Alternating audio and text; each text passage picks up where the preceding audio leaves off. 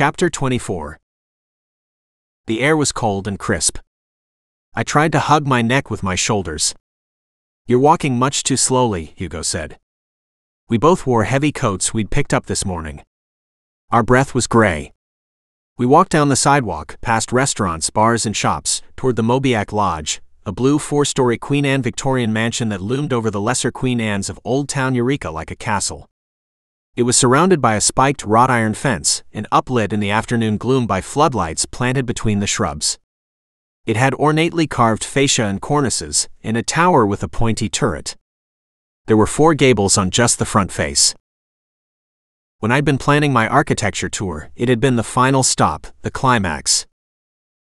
Are we late? I said. If we're not early, we're late. When we reached the wrought iron fence outside the lodge, Hugo stopped me.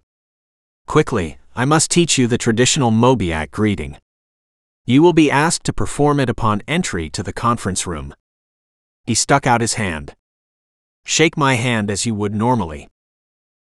I did as I was told. Now lean in, he continued, and offer your breath like this. He breathed out. Then you smell the other person's breath. You're kidding me. Far from it. This greeting has been used for centuries so that other Mobiacs will know if you're under the influence of Bloom or not, if you're channeling the ghost or riding it. Even those not gifted with a Halamite's senses will be able to smell the cackle on your breath, not you, of course, as you have not been trained. When you are done smelling each other's breath, you will pivot 90 degrees to your left like this, no, still holding hands, and you shake again from another perspective, giving the meeting grace. Hugo had mentioned grace a few times during our discussions last night. To Mobiacs, it meant seeing the world without distortion. To achieve grace required a diversity of perspectives. The concept played a big part in Mobiac trials. Hugo punched in a code at the walk in gate and held it open while I walked through. The grounds were not well maintained. The shrubs and trees needed pruning. The lawn was covered in dead leaves and marred by dormant dandelions. Now that I was closer to the mansion, I could see the paint was sun damaged and chipping. I also saw several security cameras. We walked up the front steps, and a preteen boy opened the door for us. He avoided eye contact with Hugo and ignored his greeting. Hugo stopped and squared his shoulders to the child. Did your grandmother tell you about next month? The boy didn't look up or answer. A vendetta is a poison. It will warp your world. If you're not home on January 5th, I will come find you. We walked through the threshold, and when the door closed behind us, I said, What was that about? His father coerced a young woman into throwing the ghost of his dead lover. When the ghost arrived, it was in the mood to do more than just talk. He was sentenced to flogging and five years as a monk in the monastery. Flogging? I said. What is this, the Middle Ages? Hugo ignored my question. A young girl took our coats. I heard talking in another room and smelled old varnish and freshly baked cake. I was surrounded by opulence, from the chandeliers to the grandfather clock to the stained glass. The mansion had been built in the late 17th century by a wealthy timber baron who hadn't been shy with his money. Old growth redwood, the source of his fortune, had been used in every aspect of construction, down to the decorative elements, which were mostly hand carved and stained dark.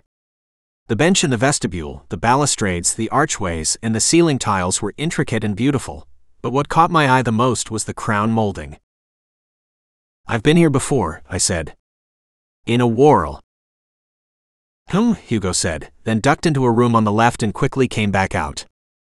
She's not in there, who? Kalia? No, my bond. I must put you in her care while I go and change. I followed him into the next room. A long table stood against the inside wall. Teacups, dessert china, embroidered napkins, silverware, three silver pitchers, and three different cakes were all arranged on a white tablecloth. A large painting of a man and a woman from the waist up hung above the table. Under the painting was a plaque that read, for our venerable otolith, we are infinitely grateful. Twenty or so men and women stood in clusters, eating, drinking, talking. I could tell by their clothes most of them had come straight from work. I counted one bus driver, two park rangers, two nurses, three policemen, one cable guy, two possible lawyers, and three possible salesmen with slacks and spiky gelled hair. Everyone took turns stealing glances at me, the new kid. A few openly stared. I searched for Kalia, but she wasn't here. One of the possible lawyers approached Hugo while I grabbed a slice of cake, grateful to have something to do with my nervous hands. Hugo Sinclair, the man said, sticking out his hand. He was thin and wore a tan suit. It's an honor to finally meet you. I'm Matt Claiborne. Did you get the email I sent you? Hugo shook his hand, stone faced. Unfortunately, I have been without access to my email these last three days. I apologize for any inconvenience. That's okay. That's okay. We're going to propose the new laws next month, so there's still time. We would love to get you on video. As a respected member of the Nabobbery, your support would be invaluable to our efforts. I'll think it over, Hugo said. Excuse me. He walked away, and I hurried after him.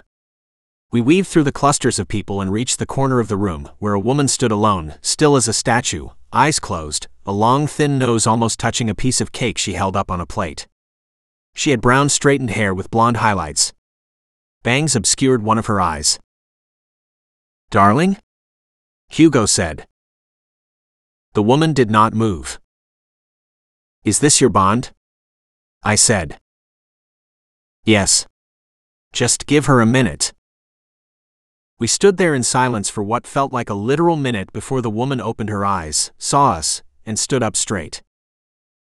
Charlie, Hugo said, I present my bond, Shanika of the Irving line, part time monk, tide pool enthusiast, and professor of the third stomach studies, Judith Scharnberg. Then Hugo pointed an upturned palm at me. Judith, I present entrepreneur, lover of bread, and Shaka of the Sinclair line, Charlie Allison. I'm also an explorer of forests and a watcher of sunsets, I said. Neither of them laughed. Judith bowed and said, I receive you with grace, knowing that faces are nothing more than tools. Hugo raised his chin and eyebrows at me, and I took the hint and bowed and said, I receive you with grace, knowing that faces are nothing more than tools. Then we performed the traditional American Mobiac handshake. Afterward, I asked, What are third stomach studies? I am a spiritual leader, Judith answered. I study the ancient texts and mystical whorls, and I guide our members in their pursuit of grace. The third stomach is a temporary specialization of my efforts. She turned to Hugo. Since our conversation last night, I have delved deeply into the history of the Nemaloki. I have also scoured the Rakula Chronicles. She bowed her head and lowered her voice to a whisper. It appears to be the case that when Arawak regurgitates someone, a nexus whorl is created which may be used to travel between the seven stomachs. But without a Rakulak, this nexus whorl is useless. If, for example, I somehow entered this nexus whorl and tried to travel to Zadatar, my cackle would be scattered to the wind, so to speak. So only a sojourner like our Mr. Charlie Allison may use a nexus whorl, Hugo said. Yes, unless, if the friends saved Blanche's blood, and if they figured out a way to trap Mr. Allison's Rakulik in one of Blanche's whorls, they could resurrect Blanche for good, bypassing Arawak's vomit reflex.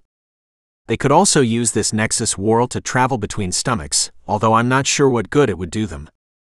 Though the disease that is Blanche Duluth would threaten to destroy reality as we know it in our stomach, I believe she would not last long in the other stomachs.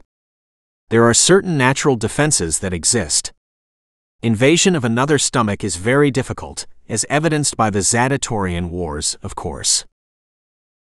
The homogenization of our stomach will be catastrophic enough, surely. All the more reason for what we do tonight. Judith nodded gravely. Stomach invasions and nexus whorls, it all barely made sense to me. Hopefully, tonight was the beginning of the end of Blanche's plans. My testimony would free Kalia from Brad, and she would serve her sentence at the monastery, where she could recover in peace. Then, with her regained strength, she would destroy the friends of Blanche Duluth. And the world would be saved. Hugo excused himself to go change, and I stood with Judith in awkward silence for a moment before taking a bite of cake. As soon as it hit my tongue, I knew I'd made a mistake. It tasted like liver and bananas. I couldn't bring myself to swallow, so I pretended to cough, then quietly spit the cake out into my napkin. I thought I'd been smooth about it, but by the look on Judith's face, I hadn't. What kind of cake is this? I said. Blood cake, Judith said. But don't fret too much. It's made from cow's blood. Oh, good. Now it seems normal. Traditionally, it was made from Mobiac blood, but that was literally eons ago when we still had cannibalistic tendencies. Cannibalistic tendencies? I said, thinking of M and her disease. You mean there are whorls out there of people eating each other? Oh, of course. Great. When Hugo returned, he was wearing a satin, emerald green muumuu with lime green seams and gold and lime green sequins on the shoulders, a fitting outfit for a nabob of cosmic digestion, I supposed. With the time we have left, he said, I would like to preserve a whorl of you for posterity in case anything happens. It would be a shame not possess a record of a Shaka of the Sinclair line. He started tapping his heel in a conspicuous manner. What are you doing? I said. Tapping the quick. There are spikes inside my shoe, giving me the necessary pain to preserve a whorl. Would you be so kind as to graft to me? To you. You have grafted before, have you not? The retelling of your exploits indicated. I have, but never to a person. The same principle applies. Okay. If that's what you want. I shrugged, closed my eyes, focused my mind on Hugo, and recited some Pictionary poems that seemed appropriate. Crabapple cement, car knuckle goose trap, fragrant nylon strap. Hugo pinched his face in disgust. Spoken word. I think he captured you pretty well, Judith said, a hint of a smile on her face. Fragrant nylon strap in particular, I found fitting. Spoken word is one of the weakest grafting techniques, Hugo spat back.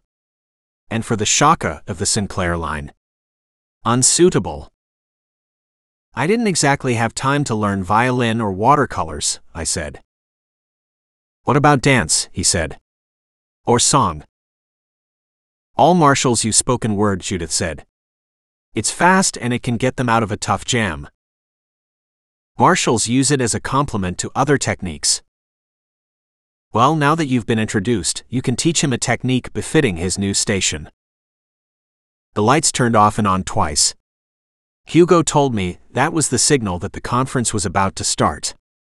Only half of the room began filing out. Hugo had explained last night that lodge conferences were exclusive events. Only the nabobbery, family heads, and witnesses, if there was a trial, were allowed to attend. I made my way back to the table and poured myself a cup of coffee to wash the taste of blood out of my mouth. I was nervous. Hugo and Judith walked ahead, and I followed them across a large hall with a high ceiling. We got in line outside a door where a teenage boy stood holding a basket in which people were placing their phones. Everybody performed the weird handshake with him before entering,